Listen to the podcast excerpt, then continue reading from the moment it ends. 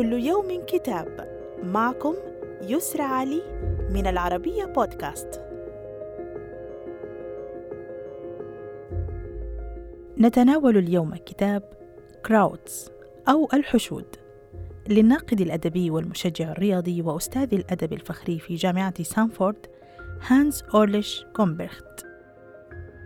يقدم في كتابه هذا مجادلة قوية معتمداً على تجاربه الشخصية، مشاهد في ملاعب أمريكا الجنوبية وألمانيا والولايات المتحدة، للإشادة بتجربة الحشود ومحاولة تفكيك أسرار تأثيرها الطاغي على الأفراد المنخرطين فيها.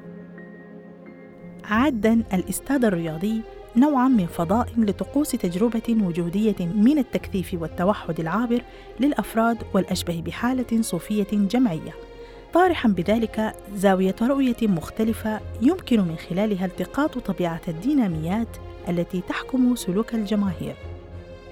صدر الكتاب عن جامعة ستانفورد، وإلى اللقاء مع كتاب جديد.